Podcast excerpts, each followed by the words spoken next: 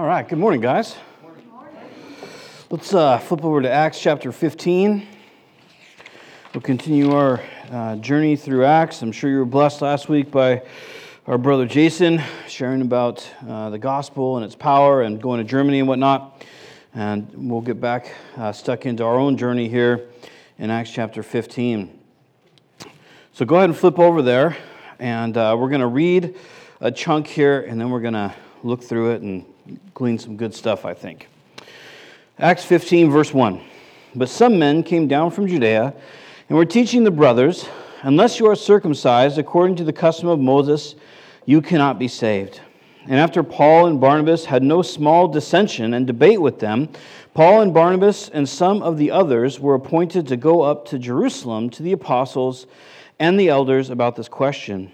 So, being sent on their way by the church, they passed through both Phoenicia and Samaria, describing in detail the conversion of the Gentiles, and brought great joy to all the brothers. When they came to Jerusalem, they were welcomed by the church and the apostles and the elders, and they declared all that God had done with them. But some believers, who belonged to the party of the Pharisees, rose up and said, It is necessary to circumcise them and to order them to keep the law of Moses. The apostles and the elders were gathered together to consider this matter. And after there had been much debate, Peter stood up and said to them, Brothers, you know that in the early days God made a choice among you, that by my mouth the Gentiles should hear the word of the gospel and believe. And God, who knows the heart, bore witness to them by giving them the Holy Spirit just as he did to us. And he made no distinction between us and them, having cleansed their hearts by faith. Now, therefore, why are you putting uh, God to the test by placing a yoke on the neck of the disciples that neither our fathers uh, nor we have been able to bear? But we believe that we will be saved through the grace of the Lord Jesus, just as they will. A very important passage, a very fascinating passage. There's a lot of detail in here and history behind this that we'll talk about. So, when they go up to Jerusalem, just to kind of put it in perspective, if you remember back in uh, Acts chapter 11, when Peter goes back in Acts 11, remember he goes and he visits uh, Cornelius. Do you remember that? And the, a Gentile gets saved, him and his whole family. Remember Peter's uh, there uh, meditating uh, on the roof of uh, Simon the tanner's house. He's tired, he's hungry, evidently, and he goes into a trance and he sees a vision. And in the vision, three times, God lets down a, a, uh, a sheet, and in the sheet is every unclean animal and he tells Peter, kill and eat. Remember that? And every time Peter says, No, Lord, nothing unclean has ever entered into my mouth. And the Lord replies to him through the vision and says, Don't call what I've cleansed unclean.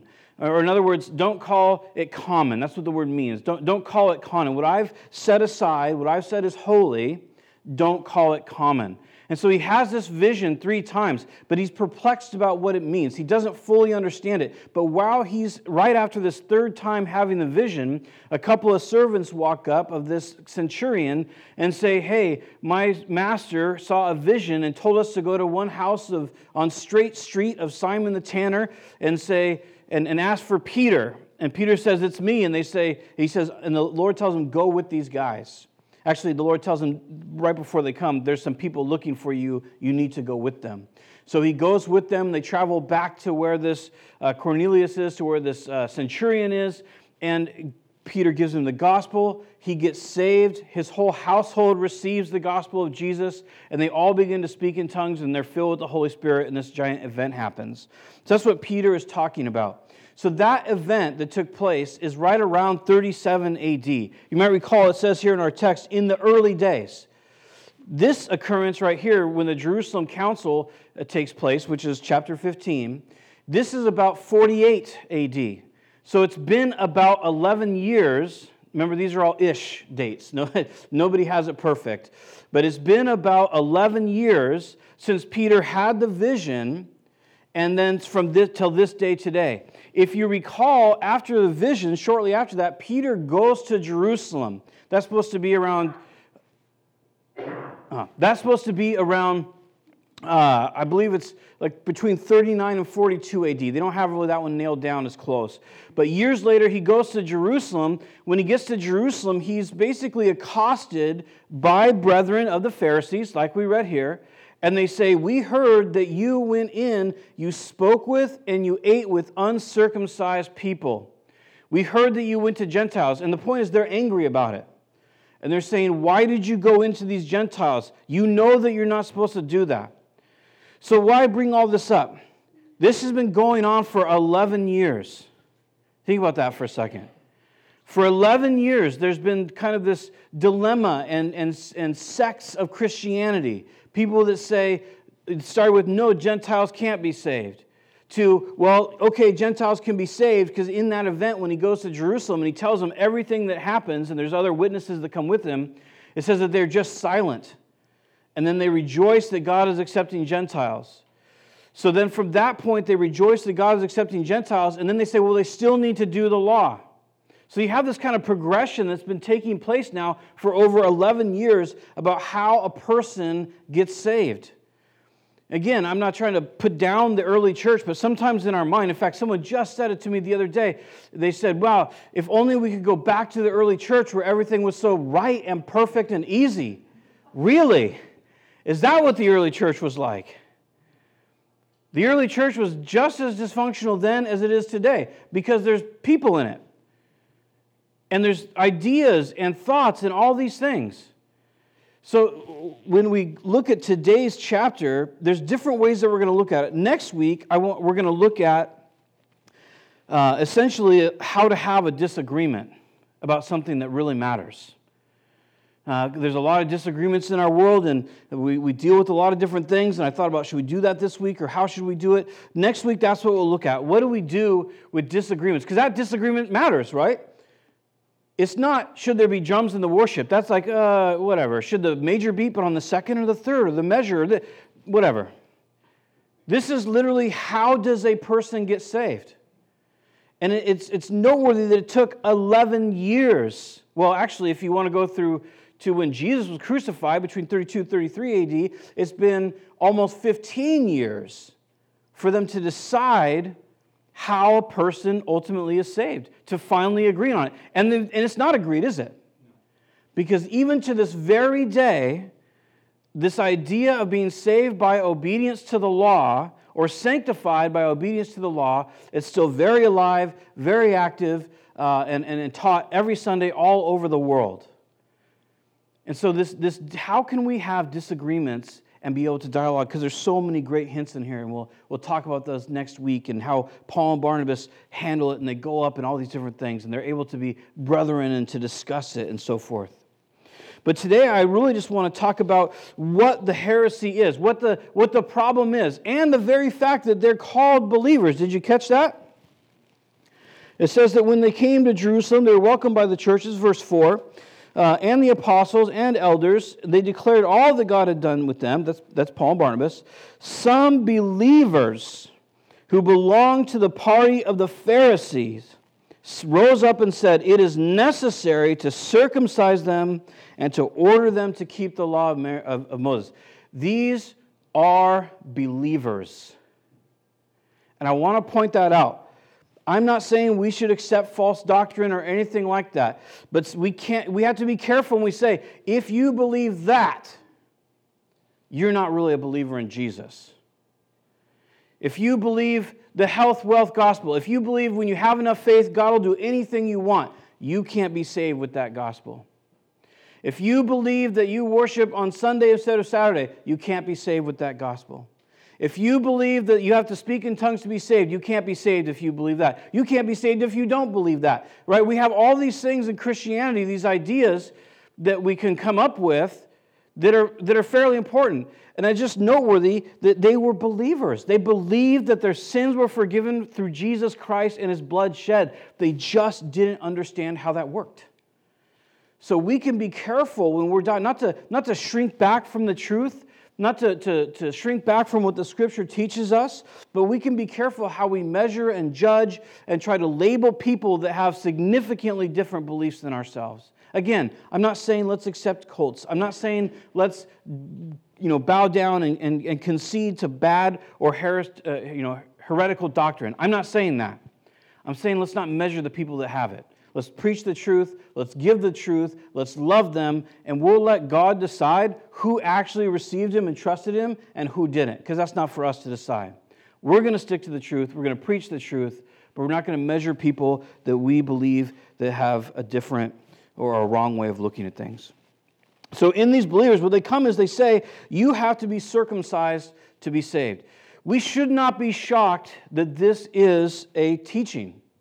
Should we? The church started with all 100% Jews. Well, at least we have no recorded Gentiles getting saved till later. We have Hellenistic Jews, meaning people that were Gentiles and they got converted to Judaism, and then they're there at the day of Pentecost and they get saved, right? So you have the 5,000, is that what it 3,000? 5,000, 3,000? They get saved and the church is born, right? But the, the, the majority, what we have listed, could there have been some Gentiles mixed in there? Sure. I mean, I'm not debating that point. But the point is, it was vastly Jewish. Vastly Jewish.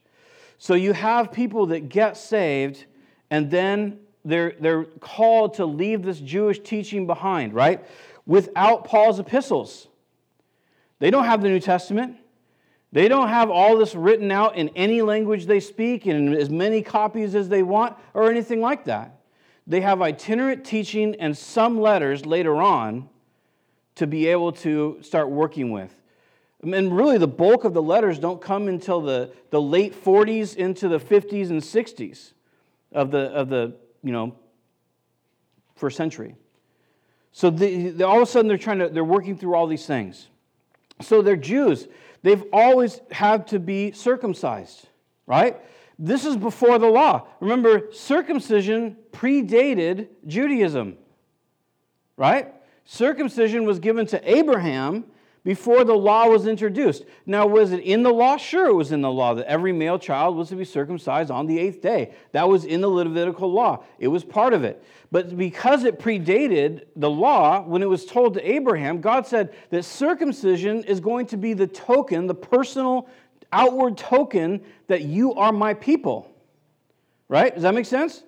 It was literally given to Abraham that for all Jewish people, it's a patriarchy, so it's looked at as, as uh, men as the head of the family, that as their family, that those individuals, that they are God's people. So that's drilled into your head from the eighth day if you're a male, and if you're female, you see what happens to all of your brothers every single time when you take them to the temple and the priest cuts off the foreskin. So that's ingrained into everybody's mind who's ever been saved for the longest time. Now we know that the church of Antioch has started up. So it's not it shouldn't be surprising to us that there's some ideas, cultural ideas that are, that are, have religious significance that are actually given by God, right? This isn't just something that Zeus came up with or some other false deity. This is given by the true and the living God to initiate the entire lineage of Christ, right? So, why would we be surprised where here decades later, and even to this very day, that there are people that say you need to be circumcised? That was the outward point that God said is how you know or you show that you're my people. It's to be fully expected. Why shouldn't we be surprised that they say they need to keep the law? Well, if you start reading the Old Testament and you start reading the scriptures over and over again, he says, Do this or you'll die. Do this or you'll die. Do this and you'll live. Right? That was the law. The law was obey it or die, or, or severe punishment. So again, when Jews start getting saved and they're saved by the living God and, and Jesus, the Jewish Messiah, the Jewish promised one, comes in a time where there's a radical interpretation of, or misinterpretation, excuse me, of prophecy, uh, why would we, be surprised by that? Remember, they didn't, for the most part, understand why Jesus was there. The, the Pharisees didn't, the, the, some of the harshest words that Christ had were for Pharisees. And he made the point. He said, You can tell the skies, you know what, what the weather's going to be like by the sky, but you don't know that this is your day of visitation and you're rejecting me. So throughout time, they wildly had an inaccurate idea of what all the prophecies would be. Um, and, and then Isaiah makes it very clear that it was through hardness of heart that they rejected the prophecies. It wasn't that God blinded their eyes so they couldn't understand it. They made choices, and God ultimately honored those choices. So in this case, if we kind of fast forward now, they're in Antioch not in the Antioch we've been talking about in chapter 13 and 14. Remember, that's kind of more in uh, the kind of the northwest. This is the original Antioch. This is the Antioch that's like 300 miles north, almost due north of Jerusalem, right? That's, this is that Antioch. This is the Antioch where Barnabas gets sent. Remember, there's a dispersion because of uh, persecution, and the church sees that. A bunch of people start getting saved in uh, uh, in Antioch. If you recall, the Bible even tells us, Luke records for us through the Holy Spirit, that people, uh, that there were only a few people, a few of the people that were being uh, persecuted that were running, only a few of them were actually willing to talk to Gentiles. So what you have is kind of these renegade Jews that were being oppressed and they're being uh, uh, attacked, so they flee for their lives. And a couple of them kind of have this, or I, I say a couple. It, it, seems just I think it says a few is what it is. We, we don't know that. In I don't know what it is in comparison. So there's this kind of subset of individuals. They're just preaching the gospel as they go. They get to Antioch, they start preaching the gospel to uh, Gentiles, and they start getting saved. Right? And Antioch's a very rich city. It's a city that is um, uh, steeped in idolatry and, and radical uh, sin in general. People start getting saved. The church hears about it. They say, hey, we got to send Barnabas. Barnabas shows up, says he observed the grace of God among them and encouraged them that with steadfastness of heart they should continue with the Lord. Then Barnabas, for whatever reason, the scripture doesn't tell us, but he decides, you know what these people need? They need a Paul. At that point, he saw. They say they need a Paul. They need somebody with a gigantic brain that can lay out exactly how salvation works. Barnabas is an encourager. I'm not saying he's ignorant, but his gifting was being, he was called the son of encouragement. So he encourages them, but then he goes and gets Paul. Paul comes back and starts laying out the nuts and bolts uh, uh, reality of the gospel. And it says that they taught many disciples. So lots of people getting saved, lots of people being discipled. Paul and Barnabas are teaching them daily how to grow in the Lord. All that to say is there's a, there's a movement and just an awesome thing happening in Antioch, and God is moving by that, okay? So years later, all right, people decide hey, there's this giant church, people group that are getting saved in Antioch. And they are, it says here, some men came down from Judea uh, and were teaching the brothers. Now, so there's this booming church thing going on in Antioch. It's, it's going around how big of a deal it is and what's happening. And there are some men that come down from Judea. Now, you, in our, when we look at the map, we say, well, why would you say they were coming down from Judea? They went north to Antioch. And it's again, it's just simple Jewish tradition. It's always up to Jerusalem.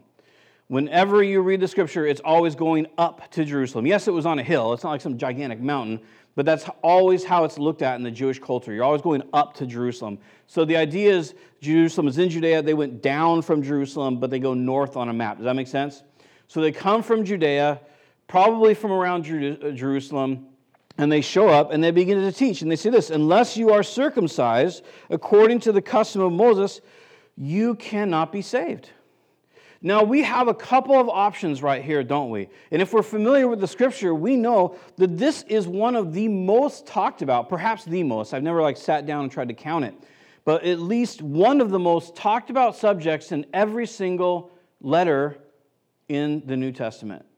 Right? This is one of the most addressed subjects that we have. And it shouldn't surprise us either, right? Because they literally wrestle with it until today. right? So for the last 2,000 years, this has been a wrestling match in Christianity. And so these guys come down. We don't want to measure these guys. There's, it could be tempting to say, these stinking false teachers. These guys, they, they just want to destroy what God was building. They just wanted to, to ruin it and break it and all these kinds of things. And that may be true, right? Because we know in Galatians that, and, and in Corinth and all these different places that Paul visited, there were these guys called the Judaizers, and they were people that Paul referred to as false teachers, and they would show up after he left, or somebody uh, who established the church left, and they would kind of creep in, and this was the gist of their message the Sabbath, the dietary laws, and the circumcision. So we don't, if I can make a, a hypothesis, okay? So this is an opinion, you can throw it away. I don't think that that's where we're at yet. And the reason I don't think that is because I don't think the false teacher label really surfaces, other than, I mean, idolatry and so forth, but the false teacher label until after the Jerusalem Council. Because that's where you finally have this apostolic judgment, this apostolic creed that comes forward, and they say, You do not have to follow the law to be saved. So at this point, this is pre that, right? So at this point, these are just guys. They could very well be guys that are just concerned for the church, right? We have to, we have to realize that sometimes when people share false teaching with us, it's not because they're motivated by Satan and they're destructive. It could be that Satan uses that, but it's because they might darn well be like, we really want you guys to be saved. So you need to get the snippy snip and start watching your diet so that that can happen. It could be genuine concern. So we don't want to measure these guys. Now, if it's post the Jerusalem uh, uh, council and post the apostolic judgment on it, well, then, and, and into the kind of the Galatian region where there's people that are rebelliously teaching that, well, then, then we can talk about it.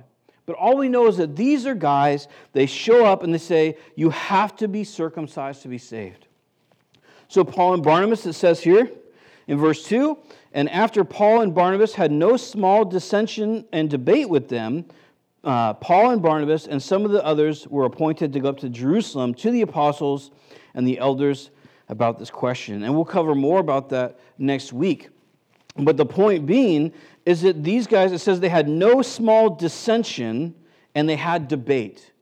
And, and the idea isn't when it says no small dissension, it's not name calling. It's not like maybe you watched the, the recent presidential debate.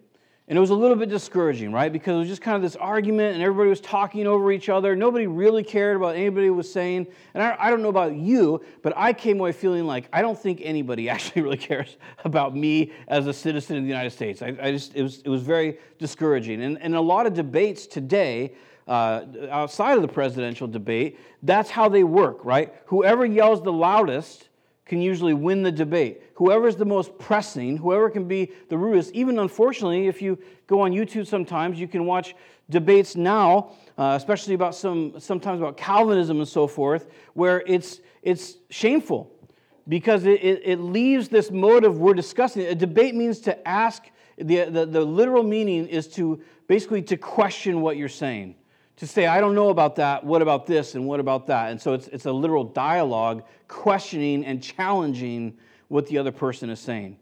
And let me just say this that is not wrong. It's wrong to be rude, it's wrong to be angry, but in dialoguing with people, we should not take offense when someone says something like, Well, where did you hear that? Where did you get that from? How did you, what's the evidence for that? What studies were done on that?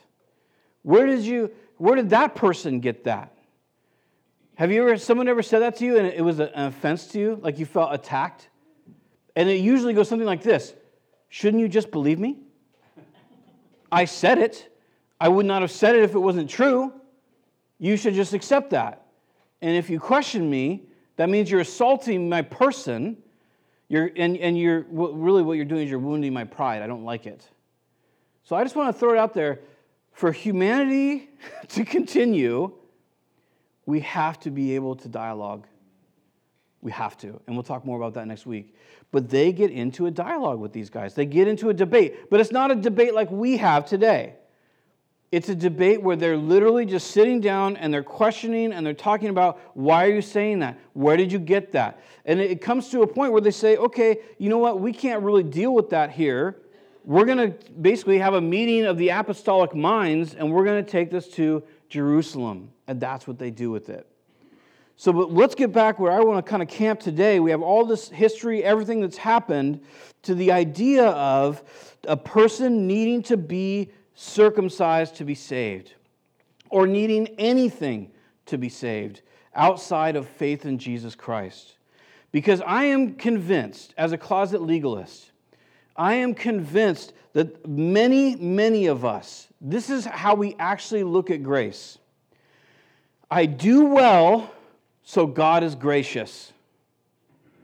Think about that for a second. What we say is, I'm an okay person, so God is gracious to me. In other words, I'm, I mostly mind my P's and Q's.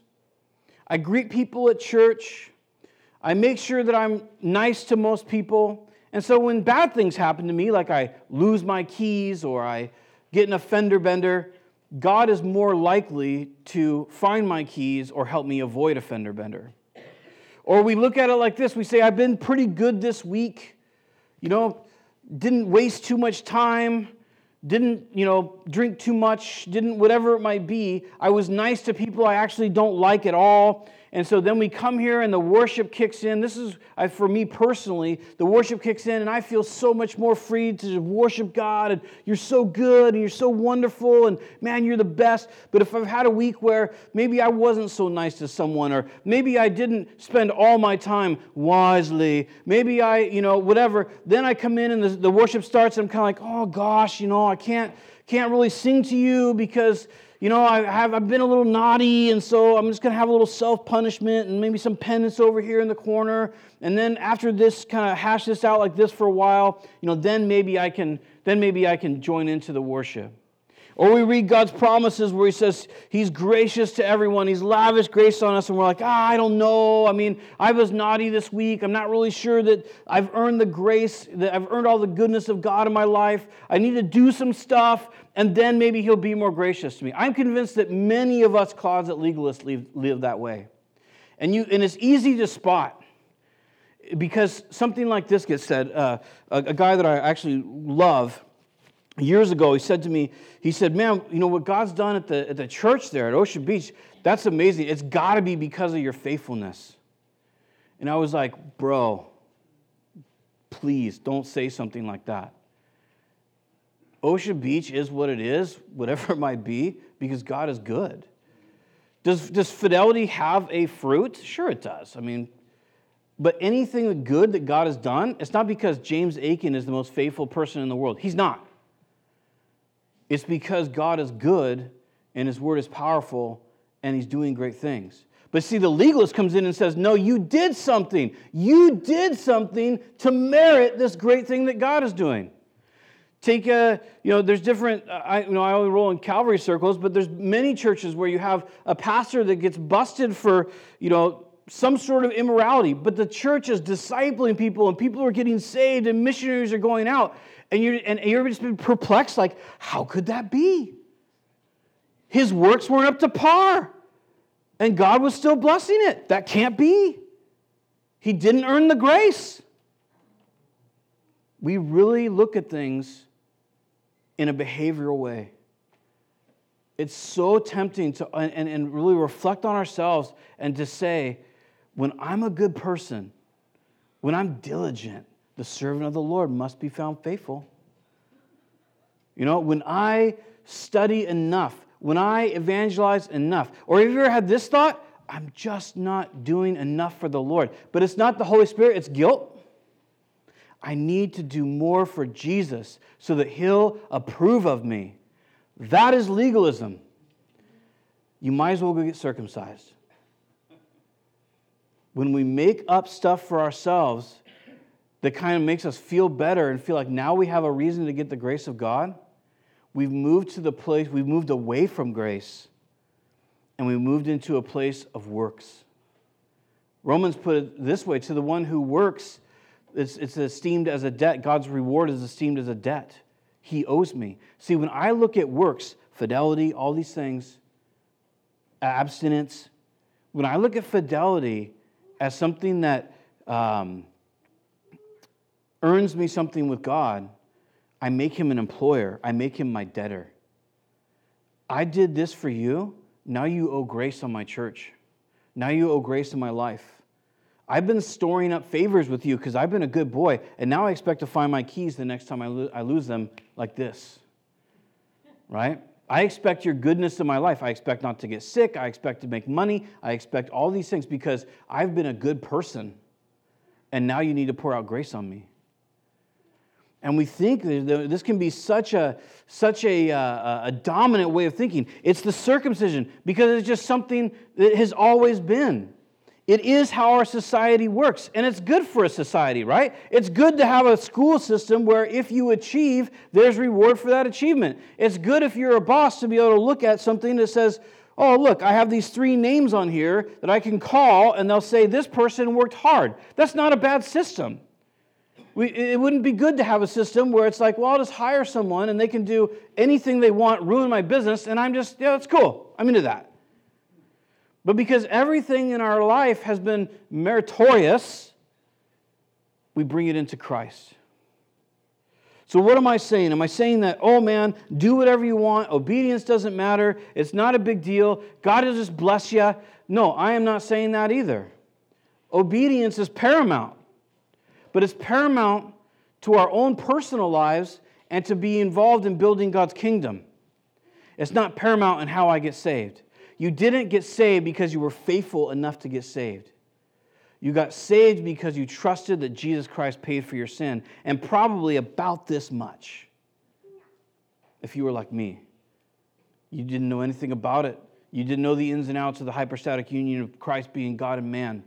You couldn't break down the Old Testament and the allegory and why these things were written aforetime for us. You didn't know how old the earth was. You didn't care how old it was. You didn't know any of that stuff. Someone simply just came to you and said, Here's the deal Christ died for sins, His blood paid for sins. Most of us probably had no idea that it was a fulfillment of an entire 2,000 year history of sacrifice or what the sacrifices represented, or the seven different offerings that could be made, or and how Christ represented though, and the feast of booths, and the know, all these feasts and all these things, and the Jewish lore and all it meant to us. We had no idea, did we?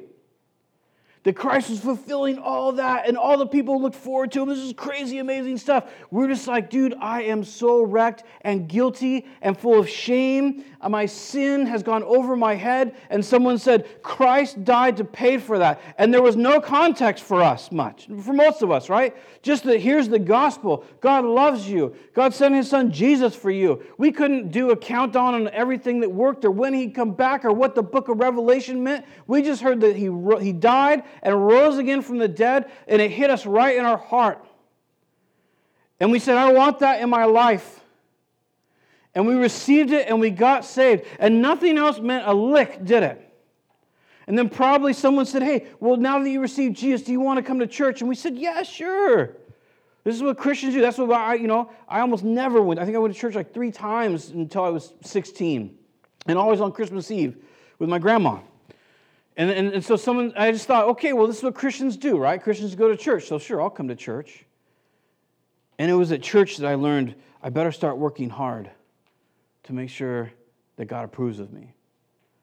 So even though the gospel was that God loves me and He'll justify me, meaning make it just as if I'd never sinned, He'll give me His righteousness and communicate that into my bank account. Even though I won't owe God a thing for my sin, it's funny how I can come to church and then learn now I better start trying really, really hard or He's going to be upset with me. And that's all this is. It's just another instance where a cultural idea or a religious idea creeps in and steals joy.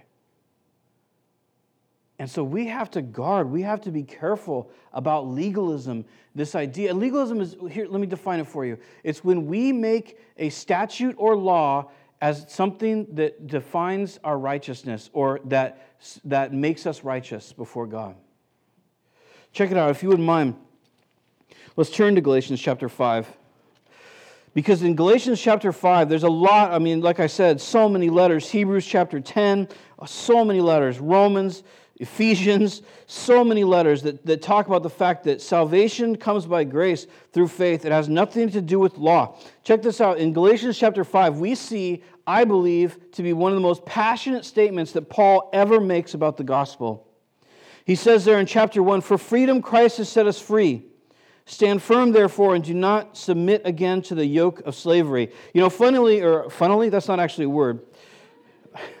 Ironically, maybe because you, how you'd expect it, I don't know. Interestingly, here's the thing how many of us, if you've heard this before, for freedom Christ has set us free, have quoted that about sin? Right? In other words, you know what? Don't go out and get drunk. Don't go out and fornicate. Christ set us free. Only don't use that for the flesh. But what's the reference to? The reference is to verse chapter 4 verse 31. So brothers, we are not children of the slave but of the free woman. This is a reference to Hagar and Sarah all the way back to Abraham. Uh, Hagar uh, or Hagar, however you like to pronounce it, that seems a little rough. you know that her son is is uh, Ishmael is a picture of the flesh, and Isaac is a, is a picture of the promise. So when he says here in verse 1, for freedom Christ has set us free, it's don't go back to be a child of the flesh in the sense of religion. Now, is this true about other sins? Sure it is. But in this particular context, he's not talking about drunkenness and fornication. He's talking about going back to the law. For freedom, Christ has set us free. Stand firm, therefore, and do not submit again to a yoke of slavery. That's the law he's talking about. How do we know that? Verse 2 Look, I, Paul, say to you that if you accept circumcision, Christ will be of no advantage to you.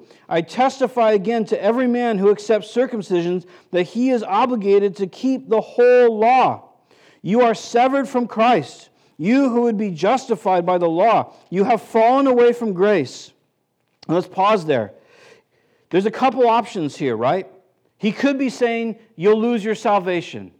I don't personally believe that because of the context. What's the, he's writing this whole time, every reference in Galatians are to people who have put their trust in Jesus Christ.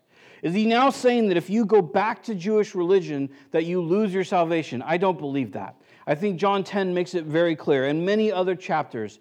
The fact that he says, I give my sheep, I give them eternal life, and they will never perish. And it's actually in the present active, I keep on perpetually, always giving my sheep eternal life. And no one can ever take that from them, is what Jesus is saying. We have Ephesians chapter 2. We've been saved by grace through faith, not of works, lest anybody should boast. Salvation is by faith through grace alone. That's it. That's how it works. Grace being God's favor in your life, that God favors you.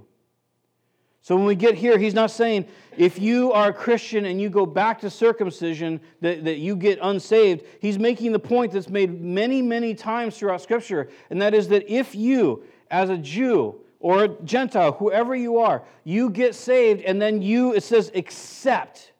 It means to adopt, to take in circumcision. In other words, to accept the work of the law over the sacrifice of Christ. He says, Christ is of no advantage to you. The point is, all the grace, all the peace, all the, the blessing and the favor of just knowing that you're forgiven, it's gone. Not from God's side, but from your side. As soon as we move to a place that say, I did this thing, and that's why God accepts me, Christ is of no advantage to you anymore. He says, You're severed from grace. Does that mean that God is not gracious? No. How could it mean that?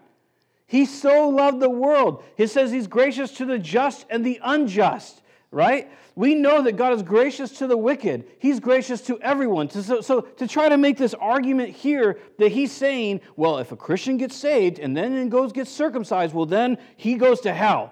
That is, there's no context for that. What he's saying is that if we go back to the law in any way, shape, or form, we remove ourselves from the blessing that God is trying to give us. Remember, Jesus said, I came to give them life and that more abundantly? That's not through circumcision. That's not through laws. Now, where does, now, but at the same time, where does Bible reading and going to church and obeying God, where does that fit in? It fits, it fits in, this is what I'm called to do. And when I walk in those things, I live a blessed life, right? It doesn't change how God views me as a righteous person because Christ did that. once and for all. It changes my interaction with him. Think of a rebellious child. If I have a rebellious child and they, and they decide, I'm leaving or I don't like your input, I don't care about you, it doesn't change their DNA. They are an Achan. They can do whatever they want. They can change their name. They can do, but they still will always be, by virtue of their heritage, an Achan. The Bible tells us to, to the believer, all things have become new. The old things passed away. They're gone. It's not that the old things are waiting in this little sin closet that when we're naughty or we get circumcised, God opens it up and goes, ha, old things, I knew you sucked, to hell with you. Right?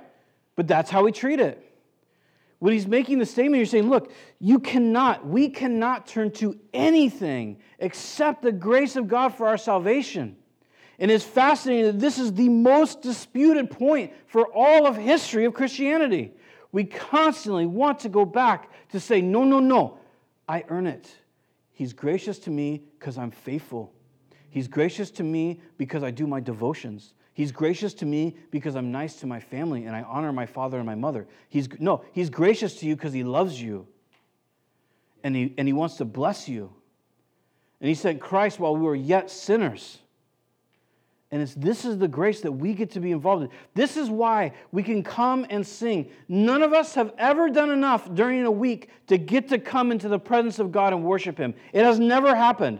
Not to Mother Teresa and not to us. It's never been. Every single time we get to come in here and we get to lay down our life and we get to worship God and we get to say, Thank you that you saved me, it's always been on the basis of the shed blood of Jesus. Always.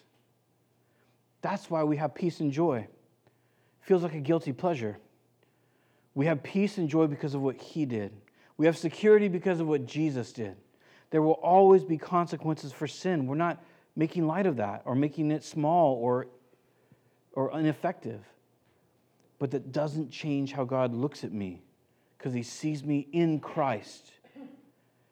So Paul and, and, Barnabas are just absolutely willing to go to blows for this. Paul goes on and he says there in, in chapter 5, he says, uh, verse 5 For through the Spirit, by faith, we ourselves eagerly wait for the hope of righteousness. So we're still waiting. We, we Christians, we're waiting for that finality. We have an expectation of being finally rid of these uh, uh, of the sinful nature and of these fallen bodies, right? So we eagerly wait, but it's by the Spirit, by faith, right? For in Christ Jesus, neither circumcision nor uncircumcision counts for anything, only faith working through love. Now, this is, this is even more interesting. So, when he says that it doesn't count for anything, only faith working through love, is he now talking about salvation? Because if you take that point of view, then what you're saying is if my faith isn't working through love, I lose my salvation. Anybody ever here spent maybe like, I don't know, a day or two not loving other people and just chapped about something? Did you get unsaved? And then have to get saved again? Did you have to get rebaptized? No. When he says that circumcision or uncircumcision don't count towards anything, it's still this idea of fulfilling some law that's the, the, the, the, fulfilling some law for righteousness' sake or fulfilling what, uh, uh, what God's purpose is. So when he says, look, being circumcised or not being circumcised, that doesn't earn you anything. The only thing that has effect, we get, now we can get to some works, not for salvation's sake, but for God's purpose sake. The only thing that, that matters is that our faith is working out through love. That's what counts. You want to know what the, not the great white throne judgment, that's, that's is your name written in the book of life or not? But you want to know what the Bema Seat judgment for Christians is about? Is your faith being worked out in love? That's the bottom line. Anything not of love and faith will be burnt away. That doesn't mean if you sit and watch TV on Monday night that somehow that's not of faith. No, your faith can very much say, like, hey, I'm tired, I'm going to rest, I'm going to watch some TV with, with my friends or myself or whatever. That, that's not what we're saying. But if the Lord had spoken to you and said, hey, don't watch TV tonight, and then you do it, well, that would not be a faith. And that's making a, a wrong step. I don't want to divert too far from that. But the point being is what's, what's important in all that we're doing is trusting God. He says, You are running well. So he acknowledges, You were doing this. Who hindered you from obeying the truth? So now he's going to talk about false teachers. This persuasion is not from him who calls you. In other words, this desire to follow the law and get circumcised, this is not from Jesus. A little leaven leavens the whole lump. I have confidence in the Lord that you will take no other view, and the one who is troubling you will bear the penalty, whoever he is. But if I, brothers, still preach circumcision, why am I still being persecuted? In that case, the offense of the cross has been removed. Now, he's making the point. Remember, he's talking about false teachers. Verse 9, he says, A little leaven leavens the whole lump. In other words, if you start to adopt this idea of righteousness through law, that will permeate through your whole life and through your whole church. A little bit of leaven. That's the challenge in this to root out legalism a little bit of legalism, God is gracious to me because I'm faithful. It will permeate your life. And the crazy thing about kind of buying into those ideas, a little bit of leaven, is that once you establish that you're doing something good, you become incredibly good at seeing people who don't do what you do that's good. And then you become judge, I become judge and jury. I only watch Michael Landon shows. I see you rented something else on Netflix. Right? We become judge and jury. We decide who's righteous and who's not because we've done something that made us righteous. Hopefully, even though we're kind of going fast and we're out of time, hopefully we can get a glimpse at how destructive this idea is to adopt any idea that I have a right standing with God saved through the blood of Christ. It permeates an entire life and then a church. And no one wants to come into a church where everybody's able to measure them and judge them by their behaviors. We just don't want to do that. We have to be so careful. We'll finish here. He says there, verse 13, he says, For you were called to freedom, brothers. Only do not use your freedom as an opportunity for the flesh. Again, not necessarily talking here. Context is not the bad sins, this is legalism. But through love, serve one another. For the whole law is fulfilled in one word you shall love your neighbor as yourself. But if you bite and devour one another, watch out that you are not consumed by one another. Kind of like what we were talking here. He ends this whole thing by making the point that um, the end of this, the end of legalism, the end of this doctrine of finding righteousness in anything save Christ is that we bite and devour one another. It's where it goes. And for the statement I mentioned earlier in verse 12, I wish that those uh, uh, who unsettle you emasculate themselves. I'm not trying to be crass or something like that, but Paul makes it seems worthwhile to look at when, when Paul, inspired by the Holy Spirit, he, it's actually kind of funny, it's a play on words. Because the whole text here is mostly about circumcision, right? Which we know what that is. We don't necessarily want to go into it. So, what Paul literally says, he says, they're teaching you to, to, to uh, um, cut off your foreskin, to circumcise yourself. He's saying, literally saying, I wish they'd cut the whole thing off. That's what he's saying in the Bible. I wish they'd emasculate themselves. I wish they'd cut off their entire genitals. Paul makes this is probably one of the most passionate statements ever been made in the scripture about one of the most disputed and important things that we have that Paul would go so far to make, I'm not going to call Paul or the Holy Spirit crass, but probably not something we usually talk about in church. For Paul to make the statement to say, I wish that they would not stop at their foreskin, but just cut it all off and be done. So, for you and I, what's our application? What do we do with this? For you and I, when you go out of this place and tomorrow morning and the next morning after that, remember that you're right with God because you put your trust with Jesus Christ. He's not condemning you. Romans 8 1 tells us that. There's no condemnation to those who are in Christ Jesus. God is not condemning you. Your sin will change you and hurt you and hurt others but there's no condemnation. And God's calling you to obedience so that you can walk in the fullness of what He has for you. But let's never bite and devour one another or look to some statute or standard or secret knowledge or all these other pitfalls that are out there to try to define ourselves as righteous or anybody else around us as righteous or unrighteous. Instead, by love, let's serve one another. And this week, if it's your, uh, your gig, your deal, when legalism creeps in, you start to think to yourself, I'm pretty darn godly. That's why God is so kind to me. Repent. Repent in that very moment. Run from that thought. Run from it. And admit who you are. I'm a sinner by nature, a, re- a rebel that God loved and saved through Calvary. I was, uh, I was end with this, this illustration. I was at a coffee shop years ago, and there was two other. There was uh, there was a table where two guys were sitting at, and um, I knew them, and uh, they're talking. And I wasn't trying to eavesdrop. I just hadn't got my earphones in. And one of the guys says to the guy to the other guy, guy A says to guy B, he says, "Man, you're really gracious. I've never really gotten that. You're like super gracious." And the other guy says back to the, the guy B says back to guy A, he says, Well, when you realize who you really are, it's really easy to be gracious. And that's the truth.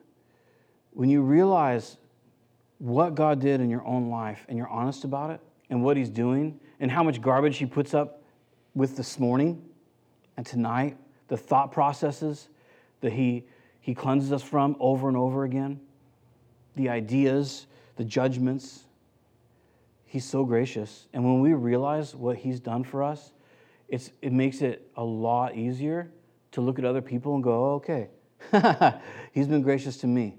I, I don't have to measure you, and I don't have to tell you what you need to do. I just want to help you in your walk. I want to use my faith and love. So, great things are afoot for us. We live in troubled times, but uh, God is not done. Father, thank you for your grace, your kindness, and your word. Lord, thank you that you've not left us to our own devices. Lord, you've never rewarded us according to our iniquities. Lord, you've just showered grace upon grace on us. Thank you that when sin abounded through the law, that grace has much more abounded, and it's the daily truth in our lives. Lord, would you please fill us with your Holy Spirit so that when we move forward and we interact with people, that we would allow grace to be shed in other lives.